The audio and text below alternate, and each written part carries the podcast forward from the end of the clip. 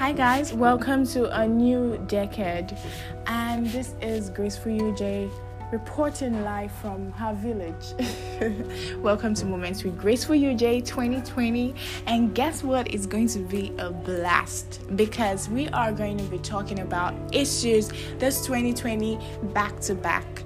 So please, please, please don't hesitate to always, always come on here and listen and continue to be on this ride with me. Um, first of all, it's been awesome spending time with family. I'm sure everyone spent time with at least one or two members of the families this season. And I'm here to talk about a few things that we leave out when we are with family and friends. First, we leave out the fact that we have to deal with unresolved issues. Of course, family members can be very toxic sometimes, and you know, there are things to do to hurt you, there are things to do, you know, that you literally just cannot phantom.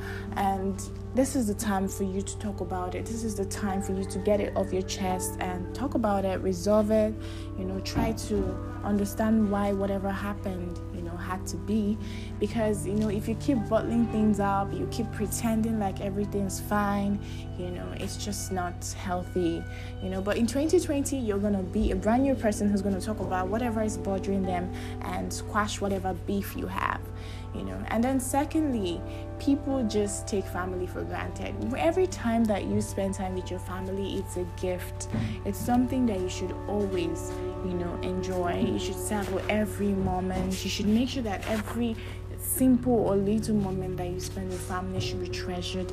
And at that at that point, you understand that look, anything can happen tomorrow. Like this is the time I have to be with this special people in my life. So do hangouts, you know, play games together, go on adventures, do very amazing things together. You know, just keep on creating memories. You know, and do not feel that because they are family, you know, you can always always have that moment all the time. You know, just whatever simple opportunity you have to spend with family, do make sure that you enjoy every bit of it. Create all the memories in the world.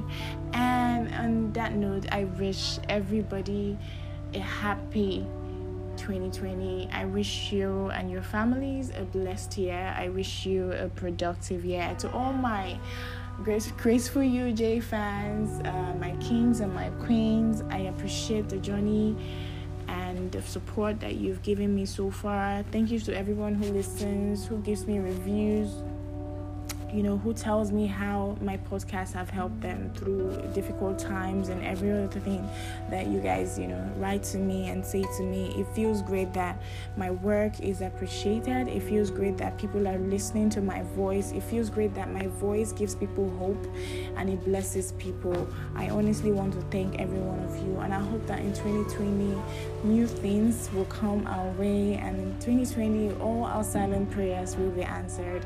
I really, really appreciate your love and your support. Thank you, thank you, thank you.